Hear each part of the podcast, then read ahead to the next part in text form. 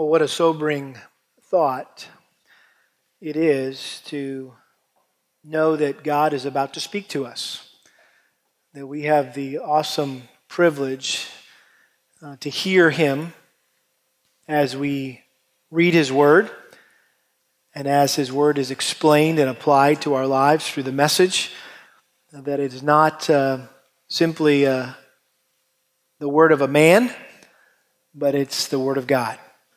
And I'm so grateful that uh, I'm a part of a church body that understands that. That, um, that I'm not just a guy that gets up here and tells you what to do. It's um, how you should live your life. But we all stand here, sit here together, and are instructed by the Word of God. And so I just happen to be the one that gets to be God's mouthpiece.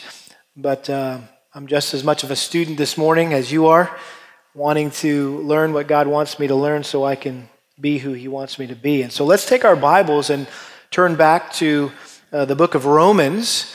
And uh, I think the guys are going to get the lights on here uh, sometime soon. Um, that's okay. You'll get your you'll be able to see your Bibles in just a moment. But for those of you that are joining us for the first time this morning, we've been going through uh, the book of Romans verse by verse, uh, line by line, chapter by chapter, and we are in the practical section, uh, the second half of the book in Romans chapter 13. And uh, we're going to be looking this morning at verses 8 through 10.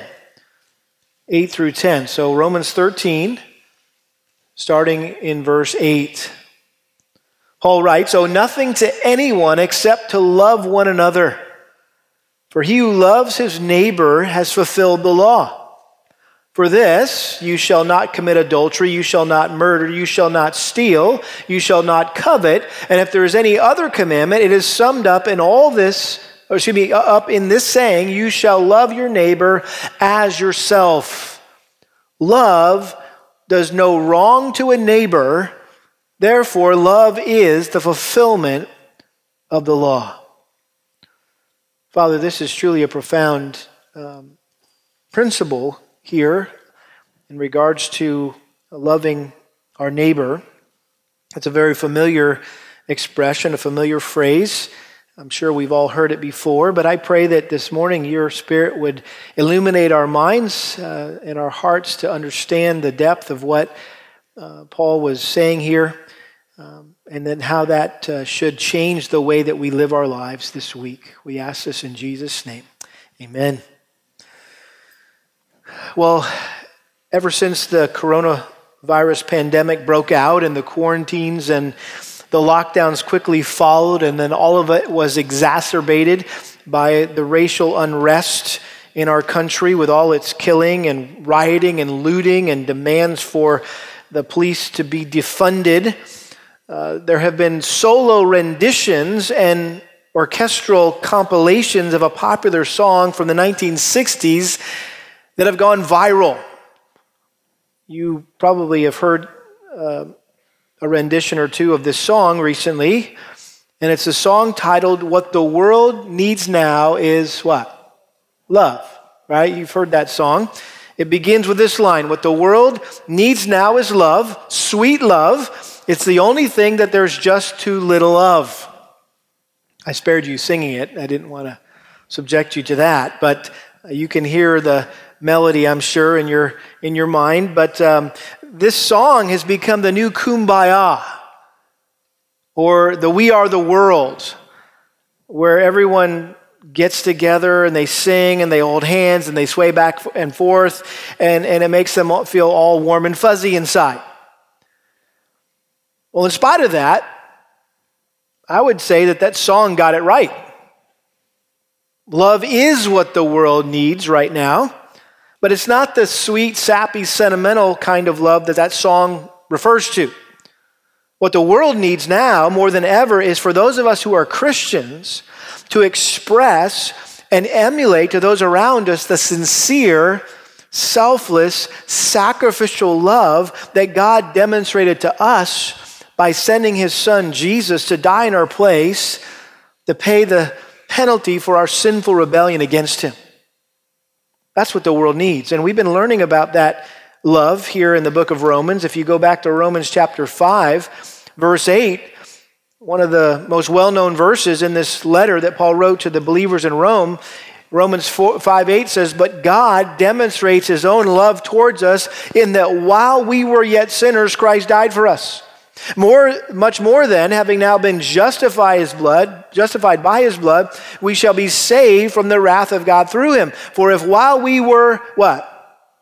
Enemies, we were reconciled to God through the death of his son, much more having been reconciled, we shall be saved by his life. Later on in chapter 8, verse 7, Paul told us that before we came to know God, that our mind was hostile toward God. In other words, God loved us when we hated him. I looked up a definition of hate. Hate is a feeling of intense or passionate dislike for someone or something. This enmity is often expressed by hostility. We've seen a lot of hatred and hostility in our country lately. Leaders hating other leaders because of their political views, or citizens hating other citizens because of the color of their skin. And while it may be just more noticeable to us in light of the current chaotic circumstances that we're living, it's really nothing new. Our modern vernacular has a growing number of terms like hate mail, hate crimes, hate speech, hate groups, or just haters. The opposite of hate is what? Love. And that's what our world needs right now because, according to Paul, love is the answer to all the problems that we're presently facing in our world today. And in these three verses here in Romans chapter 13, Paul makes it plain and simple that if you truly love someone, you won't ever sin against them. I mean, that's just enough right there to, to kind of chew on for the rest of the week, isn't it? That when you, when you think about it, what Paul is saying here is if we truly love others, we won't sin against them. And so if we sin against others, it's simply an evidence that we don't really love them or our love for them is imperfect. You see, if we all faithfully and consistently obeyed this basic command to love our neighbor, it would resolve all the problems in our homes, in our marriages, in our families, in our workplaces, in Washington, believe it or not, and in our entire world. And Paul's words here are reminiscent of the words of Jesus, who clearly stated that love for God and love for others are the two most important commands ever given, and together they summarize all the other commandments that God gave to us in His Word. Turn back with me just quickly to Matthew chapter 22. All three of the synoptic gospels, Matthew, Mark, and Luke, include um, a reference to Jesus' answer to the question that was posed to him about what is the greatest commandment. Matthew chapter 22, verse uh, 34. Uh, is, is Matthew's is where we find Matthew's account, Matthew 22, verse 34. But when the Pharisees heard that Jesus had silenced the Sadducees, they gathered themselves together. One of them, a lawyer, asked him a question, testing him, Teacher, which is the greatest commandment in the law? And as you know, the, the Pharisees um, weren't content with the the, the Ten Commandments. Uh, they, they added a whole bunch of other commandments, a bunch of other rules and regulations had become very legalistic in their um, uh, application of the law. And uh, so they were always having discussions about, well, what's really the most important law of all? And so they posed that question to Jesus, and he said to them, verse 37, You shall love the Lord your God with all your heart, with all your soul, and with all your mind. This is the great and foremost commandment. The second is like it You shall love your neighbor as yourself. Now, notice verse 40. On these two commandments depend the whole law and the prophets.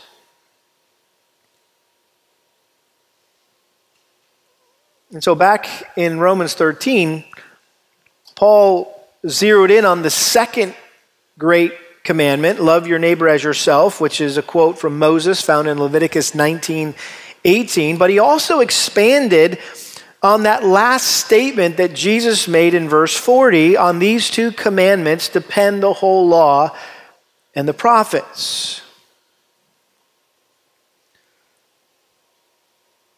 I think I maybe would just say here, um, just to clear the, the air when it comes to loving your neighbor, just for starters, some, some people say that in order to do that, in order to love others the way uh, we love ourselves, that means that uh, we need to learn to love ourselves first. Have you heard that before? There, there's popular, it's a popular teaching, it's a popular concept. I've heard songs about that, that, that you can never love others unless you love yourself. And so uh, the emphasis is on self love, which, by the way, is the essence of sin. We got to be careful there, right? Um, self love is really why we sin, but the whole idea is that you have to have a good, strong self esteem in order to be able to love others.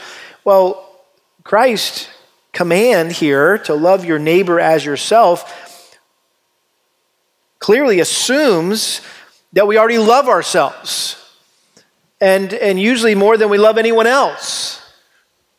And so he's capitalizing on the fact that, that he knows we already love ourselves. Paul brings us out in Ephesians chapter 5, verse 28 and 29. He says, Husbands ought to love their own wives as their own bodies. He who loves his own wife loves himself, for no one ever hated his own flesh, but nourishes and cherishes. Again, Paul's doing the same thing he's appealing to the fact that every guy loves himself. And so he's saying, hey, just love your wife like you love yourself. Take care of your wife like you take care of yourself, and everything will be good. Why? Because when we're hungry, we feed ourselves. When we're thirsty, we get ourselves a drink. When we're sick, we take medicine or we go see a doctor. We're, we're totally committed to taking care of ourselves. And so, what Jesus was saying and what Paul was reiterating here is that we must treat others with the same care and concern that we naturally show to ourselves. We need to learn to love others like we love ourselves already. And when we're faithful to do that, we will invariably fulfill the rest of God's commands as to how we are to treat others. And so instead of trying to keep track of all the things that we're supposed to do or not do to other people, hey, if you just keep one command in mind, there's only one you need to keep thinking about. Should be in the forefront of your mind is I need to love other people the way I love myself. And if I do that, the rest of it will take care of itself. Because if we truly love our neighbor as ourselves, we will never do anything to harm them. We'll never dishonor them. We'll never murder them. We'll, we'll never commit adultery with them, steal from them, slander them, covet their stuff. In other words, and this is a, a profound thought, that if everyone kept this one law perfectly, if all of us perfectly loved others like we love ourselves, there would be no need for any other laws. You ever thought about that? And Paul is, again, in the context here of talking about our responsibility to the government and those authorities uh, that God has placed over us and the laws that they make to, to rule us. And again, just putting into practice the law of God and His Word is what every government should be doing. And so it seems appropriate that he would talk about the law of love. And that's the title of today's message. Well, let's take a closer look here at how Paul elaborated on Jesus' teaching regarding the second great commandment.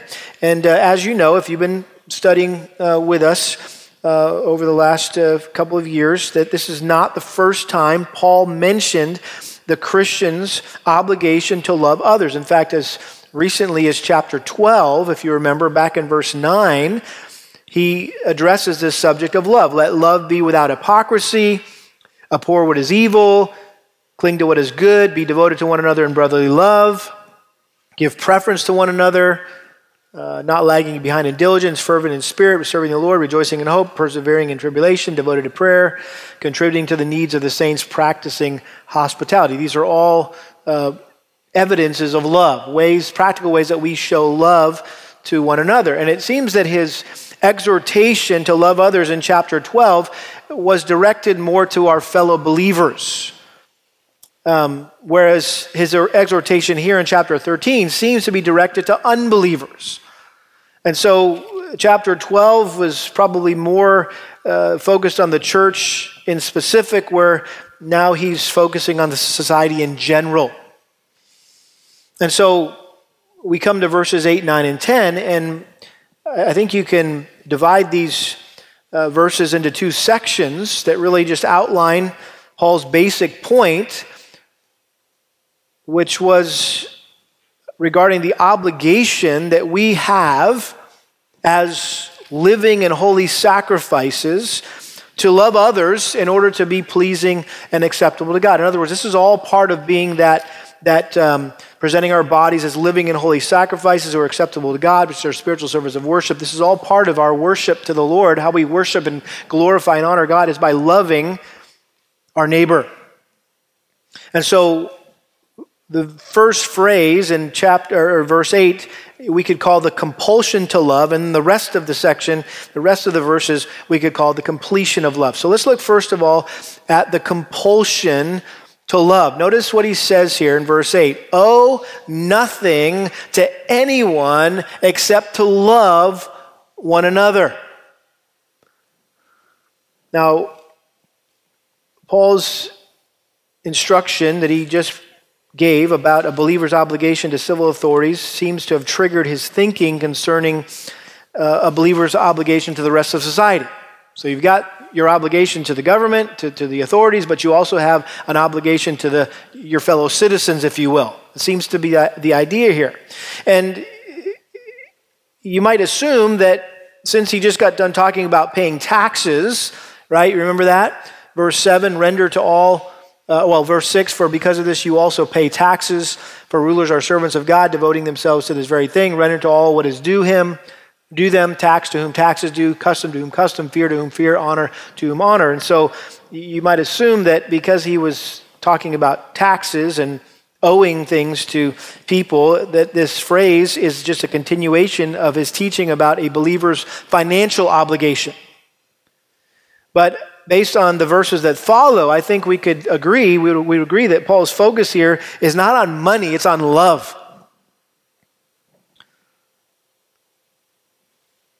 Nevertheless, I, I do want to take a moment to consider the basic monetary principle conveyed in this opening phrase, where he says, Owe nothing to anyone except to love one another. Now, that phrase, owe nothing to anyone, is sometimes interpreted to mean that it is wrong for a Christian to borrow money or to take out a loan or to have a mortgage or a student loan or a car note. Some Christians believe it's a sin to have any kind of debt. But I believe what Paul was saying here is that believers should never leave their debts unpaid. In fact, I appreciate the NIV's translation at this point.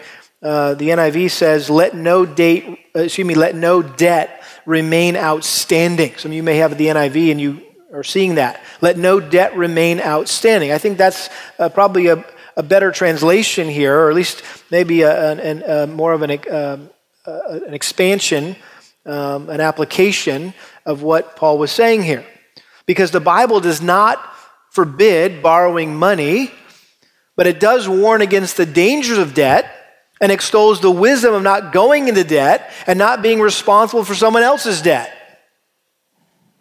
The Proverbs are filled with uh, exhortations in this regard. Proverbs 11:15, he who is a guarantor for a stranger will surely suffer for it, but he who hates being a guarantor is secure. So, this is the whole idea of putting up security for someone else. Proverbs 17, 18, a man lacking in sense pledges and becomes a guarantor in the presence of his neighbor. Proverbs 22, 26, do not be among those who give pledges, among those who become guarantors for debts. And then Proverbs 22, 7, probably the most important proverb regarding uh, the dangers of of debt, and that is the rich rules over the poor, and the borrower is the slave of the lender. So it doesn't say you can't take a loan, you, you can't have somebody lend you some money, but you will be a slave to that lender. That, that's just the way it is. That's the truth of the matter. At the same time, we have to acknowledge that God gave the Israelites specific instructions about how to be gracious and generous lenders. Um, according to the Mosaic law, the Jews were not allowed to charge interest to their fellow Jews, particularly uh, those who were poor. And you can look back in Exodus chapter 22, uh, verse 25, for example. Exodus chapter 22 uh, verse 25. Let me just read that for you. If you lend money to my people, to the poor among you, you are not to act as a creditor to him. You shall not charge him interest. It's interesting in Deuteronomy chapter 15, uh, verses 7 through 9, uh, Moses actually warned uh, the Israelites not to withhold a loan to someone if they knew that uh, the Sabbath year was coming up. In other words, yeah, you might look and say, well, hey, next year is the Sabbath where all debts are cleared and paid off, and I don't want to give a guy a loan because then I won't get paid back. He says, don't do that. If the guy needs it, you lend him the money, even if uh, you might lose out on that money. Might, you might not ever get paid back. Psalm 15 verse 5, uh, David is talking about the kind of person who has an intimate walk with the Lord and has intimate fellowship with the Lord. He says, He does not put out his money at interest, nor does he take a bribe against the innocent. He who does these things will never be shaken. And so God was clear that he didn't want his people charging their fellow people, if you will, fellow believers, uh, a whole bunch of interest. But they were allowed to charge interest on loans given to foreigners when engaging in trade and commerce in order to enlarge their wealth. And some, you know, I, I know that we have presently, and we have those that have maybe retired from the banking industry or um, people that are more mortgage brokers and you know if, if we're saying hey that you know interest is sin charging interest is sin then we got a bunch of people who are in sin. Every day they go to work right? Because they're a banker they're, they're a mortgage broker. Well deuteronomy 23 19 says you shall not charge interest to your countrymen interest on money food or anything that may be loaned at interest. You may charge interest to a foreigner. And of course you remember the parable that Jesus told in Matthew 25, 27, you ought to have put my money in the bank, and on my arrival, I would have received my money back with what? Interest. Obviously, that's talking more about investing, maybe than borrowing, but, but the Bible allows for lending and uh, allows for, and if it allows for lending, it would also logically allow for borrowing, right? and investing and even earning reasonable, lawful, uh, a lawful amount of interest as long as you're not being greedy or taking advantage of someone else. And God promises to, to bless the unselfish, gracious lender. Psalm 37, 25, I have been young and now I'm old, yet I've not seen the righteous forsaken or his descendants begging bread. All day long he is gracious and lends and his descendants are a blessing. Psalm, excuse me, Proverbs 19, 17. One who is gracious to a poor man lends to the Lord. And he will repay him for his own, for his good deed. It's like what Jesus taught, uh, you know, what you've done to the least of these, you've done what? To me. Those who are poor and needy. Matthew 5, 42. Give to him who asks of you, and do not turn away from him who wants to borrow from you. Luke 6 35, but love your enemies and do good and lend, expecting nothing in return.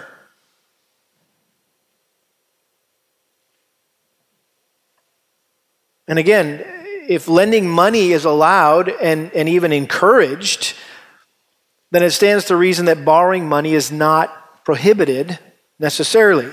I think most people today view borrowing money or, or taking on some debt as a necessary evil in order to live and, and do business in today's economy. Someone said it this way, quote, many businesses could not operate without borrowing money to invest in such things as buildings, equipment, and raw materials. Many farmers could not plant new crops without borrowing money for seed and fertilizer. Most families could never afford to buy a home without taking out a mortgage. When borrowing is truly necessary, the money should be repaid as agreed upon with the lender promptly and fully. That's the point. The key is making sure that any debt that we acquire is manageable, which means that you can pay it back on time and in full. Now, having said all that, I do think it's important to say this that for those of us who live in an extremely materialistic, consumer oriented culture where we're constantly being enticed and pressured and even hoodwinked at times into financing everything. We need to avoid living beyond our means and racking up a ton of debt and being bad stewards by paying more for things than they're actually worth, or worse, being bad witnesses for Christ by not paying our bills on time or in full. And it doesn't help when our, our government continues to increase the national debt at an alarming rate and really sets the standard for everyone else in the country. Well, they're doing it. Why don't so it must be okay for us to do it.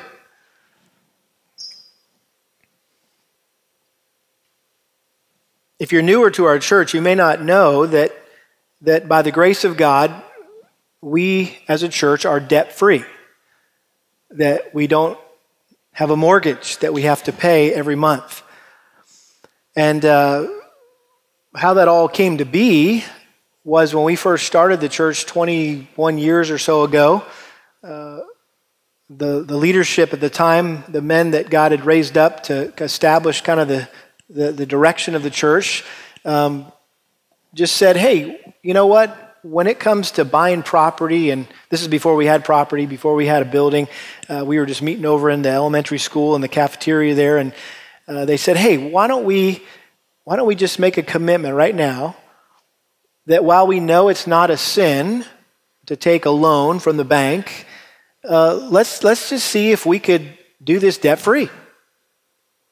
And and uh, it was really the the heart of of what we see in the scriptures, which is God seems to always provide for His work through the joyful, generous, sacrificial giving of His people. You just see that pattern throughout the whole Bible. Um, and Hudson Taylor embraced that with his ministry in China when he said, God's work done God's way will never lack God's provision. And so we thought, hey, that would be, that would be fun to try. Uh, to, to step out in faith and, and trust God. And yeah, it may uh, make us have to do things a lot slower than we would all wish we could, and uh, it, it, creates its own set of challenges. Um, ultimately, it might be a good example to our body um, that, uh, hey, let's model for them. Let's not, you know, do what everybody else does and just go take a loan and buy a piece of property and build a building. Again, not that that would be wrong, not that that would be sinful. I think the scripture allows for that. In fact, I didn't have really a strong conviction either way uh, when we started Lakeside, but I'm thankful for the men that God surrounded me with that really challenged me to think about it uh, in a way I never had before. And so it's been really fun to watch how God has provided for all that we are enjoying here today um, on this, um, I guess, 11 or so acres that we have and, and these two buildings that we've been able to build uh, through the joyful, generous, sac- sacrificial giving of you, your giving, and those that have been a part of our church for all these years. And uh, God gets all the glory for that. And um, and so, um, what, a, what a blessing. And uh, that's why, uh, really, one of the reasons why, uh, if you look at our church and the size of our church and go, man, you got a lot of pastors for a church this size. How, how do you do that? Well, one of the reasons is because we don't have a mortgage. Um, and uh, another reason why we can support all the missionaries that we do, because we don't have a mortgage. And so, again, I'm so grateful that God has uh, led us down this path and uh, has been very faithful uh, along the way. And uh, He's just continued to bless our body with the resources uh, to be able to do this, again, in His way, in His time. And, uh, and so um, I just wanted to let you guys know that should, hopefully, that's an encouragement to you. Um, recently, we had a decision to make as elders, and I thought it would be, uh, this would be an appropriate context to share this with you. We've been thinking about giving you an update on our finances, and uh, I thought this would be an appropriate time just to share with you that as we, uh, as, as you know, when this coronavirus hit and the government asked us to uh, not meet, um, uh, gather here in our building, and told people to stay home from work, and uh, they knew that was going to create problems in the economy. And so they came up with this thing called the PPP. Uh, those of you that are business owners, you know exactly what I'm talking about. It's the, the, the Paycheck Protection Program. And they offered small businesses a loan um, that could be forgiven if it was utilized for to be able to keep your employees employed, and so they didn't have to get furloughed, furloughed or fired or uh, go on unemployment. And so this was their way of uh, injecting some money into the economy because they knew that they were asking businesses and churches to sacrifice uh, what uh, their means of income. And so as we were thinking about it, I mean, this was the, the big uh, red flag was, hey, church shuts down. What happens to the giving, right? And uh, what about people that maybe lose their jobs? What about people that are out of work? What about people, um, you know, whose livelihood gets cut off and they're not going to be able to give uh, to the church, let alone uh, take care of their family, right? And so, not knowing what the future held, we talked about it. We prayed about it as elders and said, hey, this is money the government is offering us. We understand the situation. It's a loan, yes, but uh, it seems to be a unique circumstance that we could take and then we could um, give back if we don't use it. But it would be good to maybe be wise and at least have the money to fall back on if we needed it and uh, have it forgiven. Um, kind of a, a, loan without interest kind of situation. And so, um, anyway, we went ahead and uh, applied for that, and by the grace of God, we received that. And uh, that money's in the bank right now, and uh, we are still waiting to see how things play out here with this whole pandemic, but uh, it may be that uh, we end up uh, applying that money to the different uh, ways we're able to as a church, or uh, we just give it back. But uh, that's kind of where we're at. And again, I know every church, again, it's a gray area. some of you are sitting there aghast that we would have even considered doing that. Others, you're like, hey, that's, that was smart. I'm glad you did that. um, again, it, it's a gray area.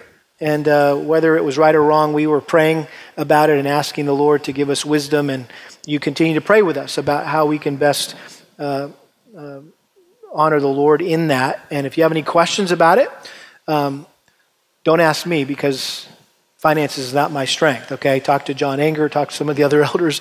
Uh, they they are way more savvy when it comes to those kinds of things than me. But uh, I thought we would make you aware of that. I also want to just say this before we move on from this rabbit trail that I'm on, um, taking advantage of this little expression, oh, nothing to anyone.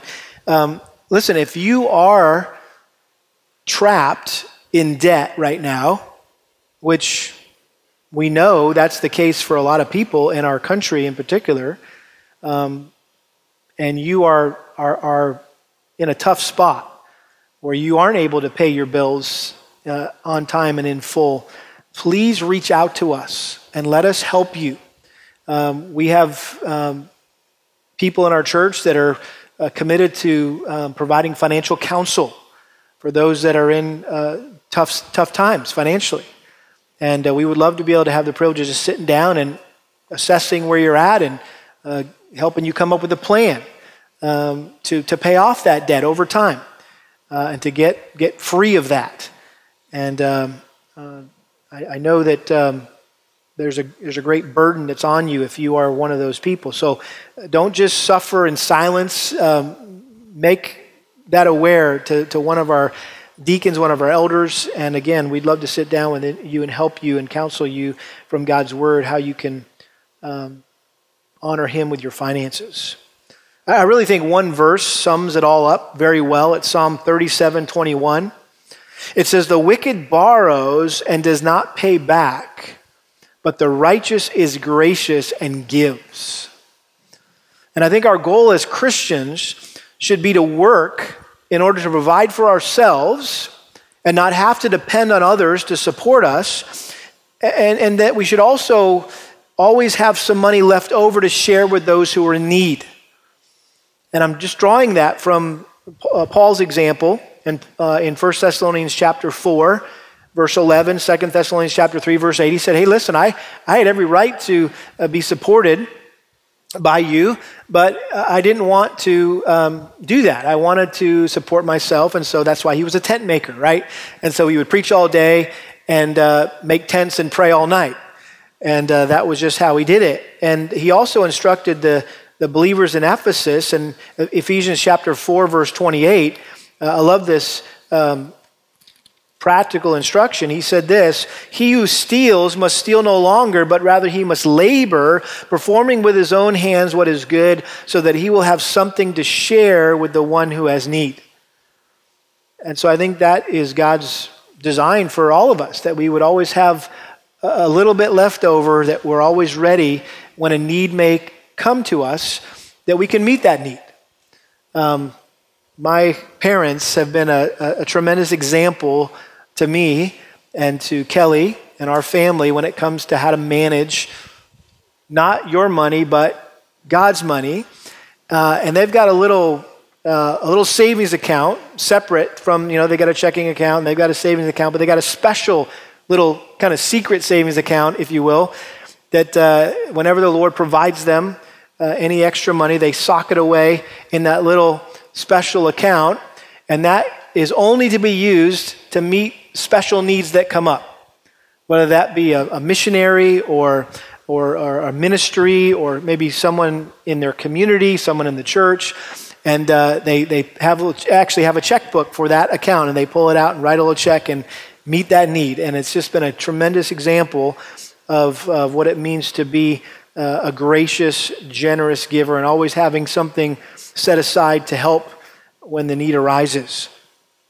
Well, having said all that, there is one debt that we will never be able to be free from, that we'll never be able to pay off in our lifetime, and that is the debt of love to one another. Again, notice he says, Oh, nothing to anyone except to love one another.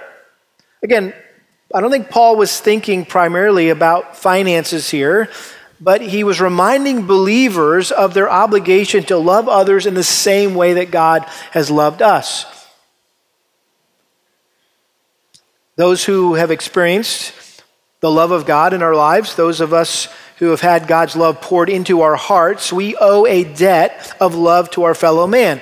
And obviously, this starts with one another right here with our brothers and sisters in Christ. And we've always already looked at that when we studied Romans chapter 12, verses 9 and 13. There's all sorts of verses that command us to love one another, to love fellow believers. But this love, this debt of love, also applies to unbelievers. And not just those who love us or who are lovable, it also includes our enemies. And he touched on this, Paul touched on this in Romans 12. You remember verse 14 bless those who persecute you, bless and do not curse. Uh, verse 20, but if your enemy is hungry, feed him. If he's thirsty, give him a drink, for in so doing you will heap burning coals on his head. Again, Paul was just repeating um, the often uh, the instruction that Jesus often gave about uh, how we relate to our enemies. Matthew chapter 5, uh, verse 44. But I say to you, love your enemies and pray for those who persecute you. Um, Luke records an, an expanded uh, discussion that Jesus had about loving our enemies. Luke chapter 6, verse 27. Uh, excuse me, I say to you who hear, love your enemies, do good to those who hate you, bless those who curse you, pray for those who mistreat you. Verse 30 Give to everyone who asks of you. Whoever takes away what is yours, don't demand it back. Treat others the same way you want them to treat you. If you love those who love you, what credit is that to you? For even sinners love those who love them. But love your enemies and do good and lend, expecting nothing in return, and your reward will be great. You'll be sons of the Most High, for he himself is kind to ungrateful and evil men. Galatians chapter 6, verse 10 makes a distinction here uh, between God's people, fellow believers, and the world.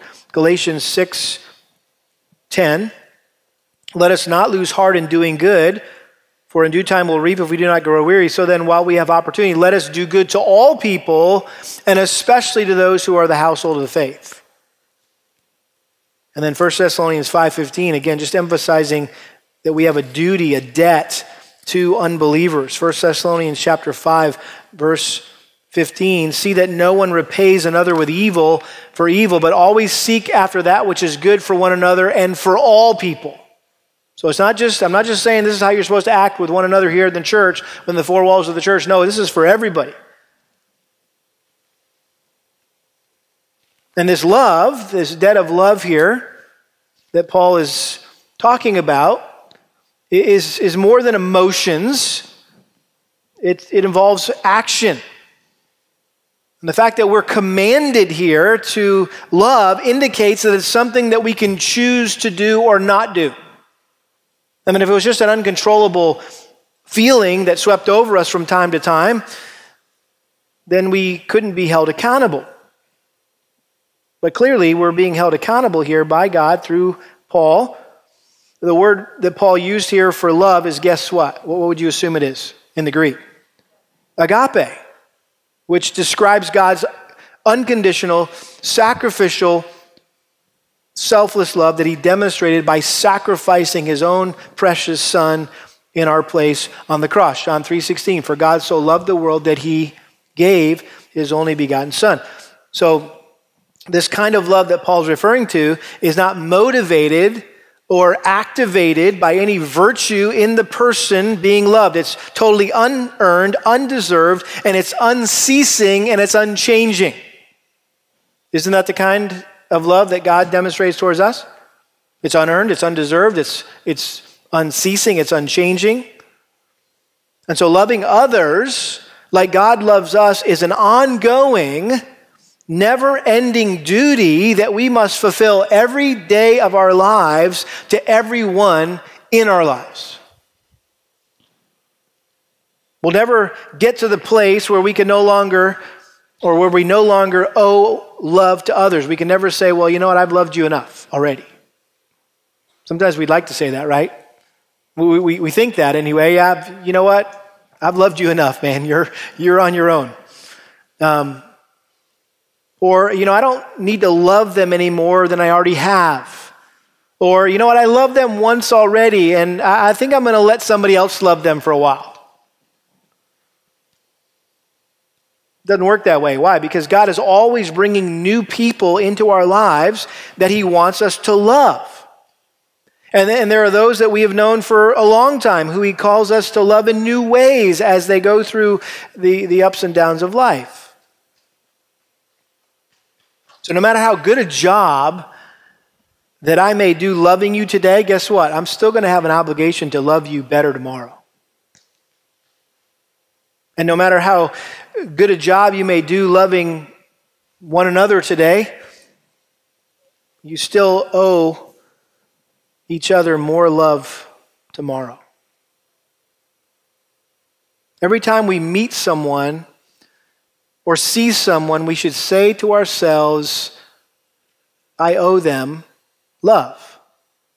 I need to show them the love of Christ. I, I've, I have this great and wonderful debt that I need to pay them. Now, all of us have probably at one time or another owed somebody some money.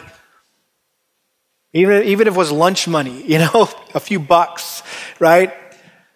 Somebody spotted you for a burger and you say, yeah, I'll, I'll get, I'll get you back, I'll, I'll pay you back, right? You, you, owed somebody something. And, and you know that the first thing that entered, entered your mind whenever you saw that person is, oh, I, I, I got, I, I, got that, I'm, I'm going to get that to you, right? You, you, you, I owe you that money.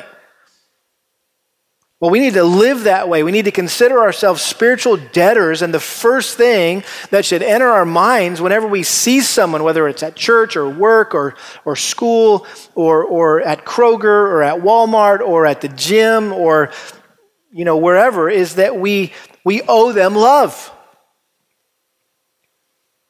If you go out to lunch today, for example, you walk in and the first person you see as you walk in the door of that restaurant uh, behind that mask, of course, right? You see that person, and you is the hostess or the host, and, and you should think, you know what? Boom, I owe that person love. I need to love that person the way God has loved me.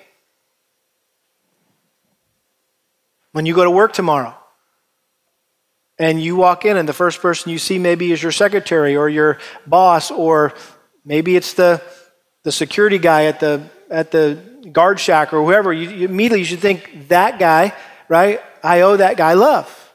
I need to, I need to love her the way I love myself.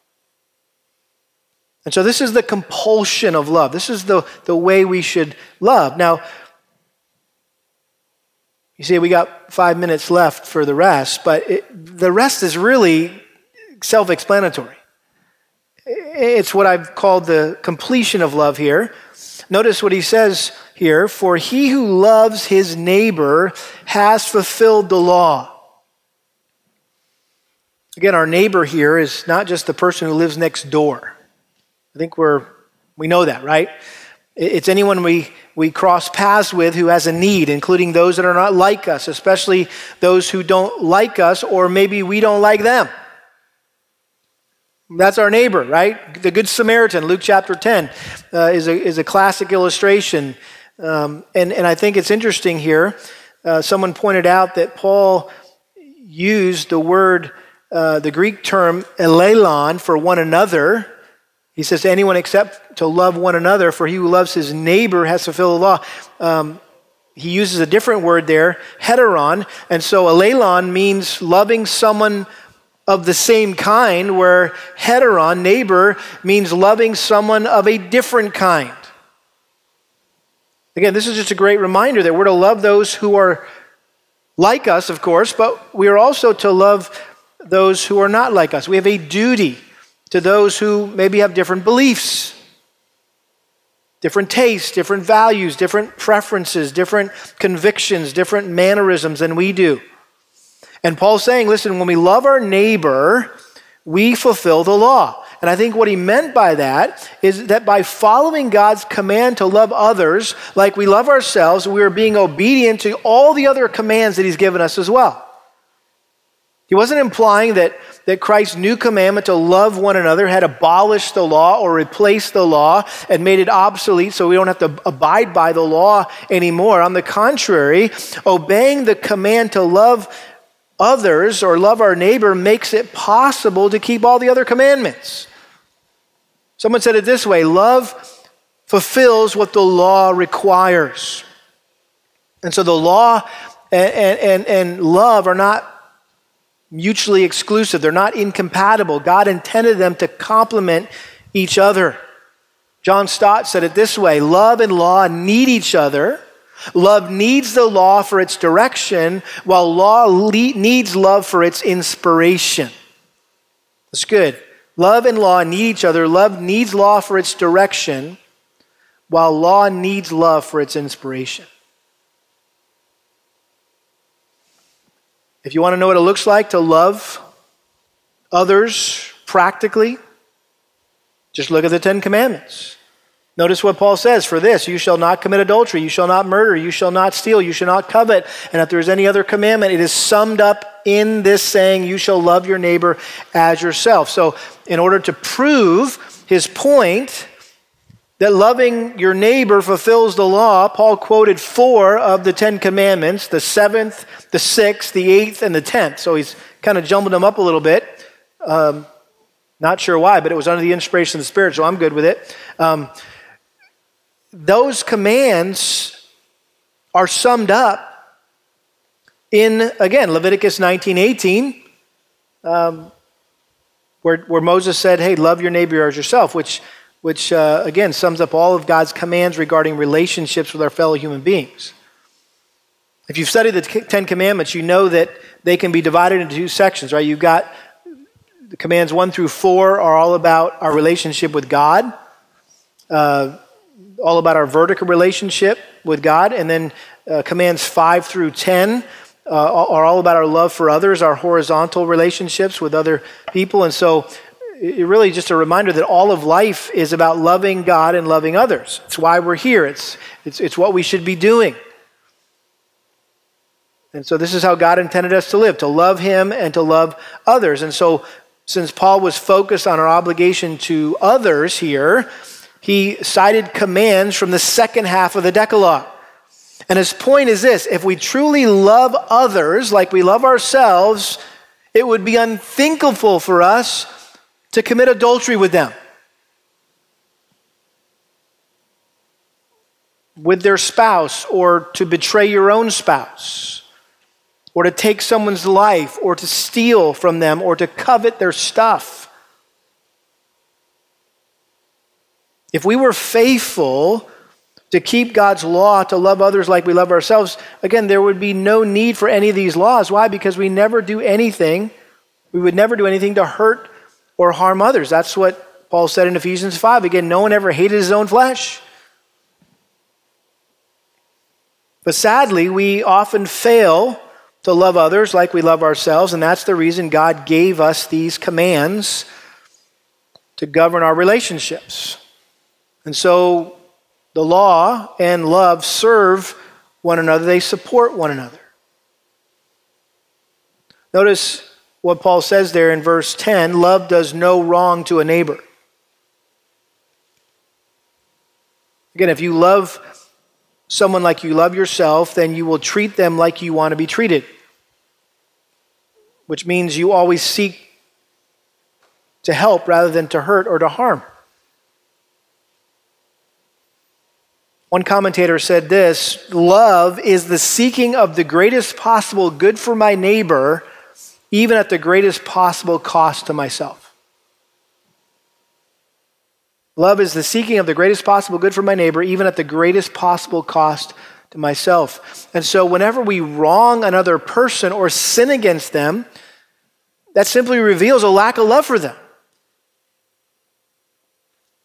And if we loved each other perfectly, we would never sin against each other.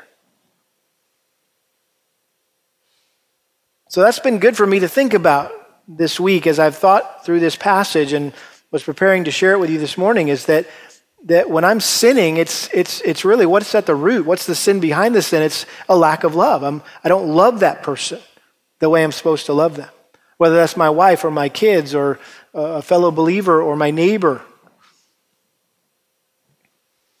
And so Paul just concludes here by saying, therefore, love is the fulfillment of the law. Again, he's just, he's just making his point. He's repeating the, the previous assertion that he made in verse 8 that love fulfills the entirety of God's law. And again, that's what is, is, is communicated throughout God's word. Matthew 7 12. And everything, treat people the same way you want them to treat you, for this is the law and the prophets. Paul said in Galatians 5:14, for the whole law is fulfilled in one word, in the statement, you shall love your neighbor as yourself. James 2 8, if however you are fulfilling the royal law according to scriptures, you shall love your neighbor as yourself, you are doing well.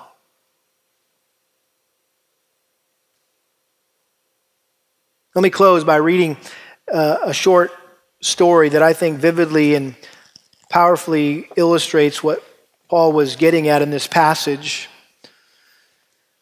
When Lewis Lawes became warden of Sing Sing prison in 1920, the inmates existed in wretched conditions. This led him to introduce humanitarian reforms. He gave much of the credit to his wife, Catherine, however, who always treated the prisoners as human beings.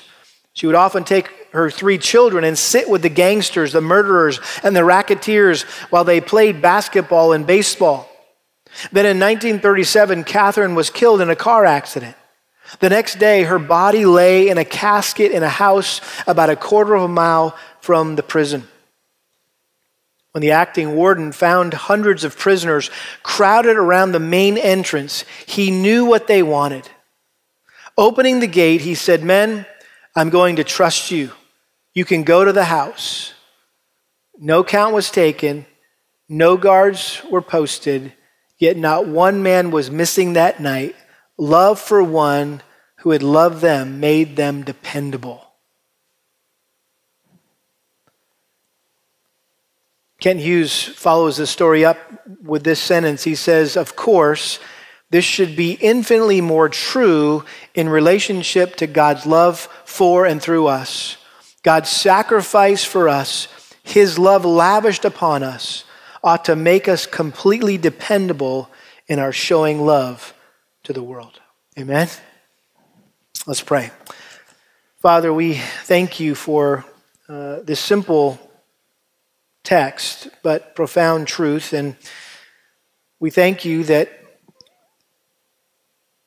the fact that you have loved us makes us able and dependable to love others the way that you call us to in this text. We know it's impossible for any of us to love like this unless we've embraced Jesus Christ as our Lord and Savior, unless we rely on the Holy Spirit who dwells in us. And so May we not leave here trying to muster up the strength and the willpower in and of ourselves to, to pull this off because we can't. We'll fail even more miserably than we already have. And so may this be just a, another reminder of how desperately dependent we are upon you um, and the love that you've shown us. You love, or we love, because you first loved us. And uh, may that just be what motivates us and drives us to love others. Um, and Lord, may, may our love for lost people in particular um, catch their attention. May it blow them away. May it make them ask questions. Why would we love them so much, even when possibly they've hated us so much? And that we would have the joy of sharing with them the good news that, that, that you loved us when we hated you, and uh, that uh, you love them as well and want to save them and forgive them and uh, have them spend eternity with you in heaven. So give us opportunities this week to share the good news of the gospel, we pray. In Jesus' name, amen.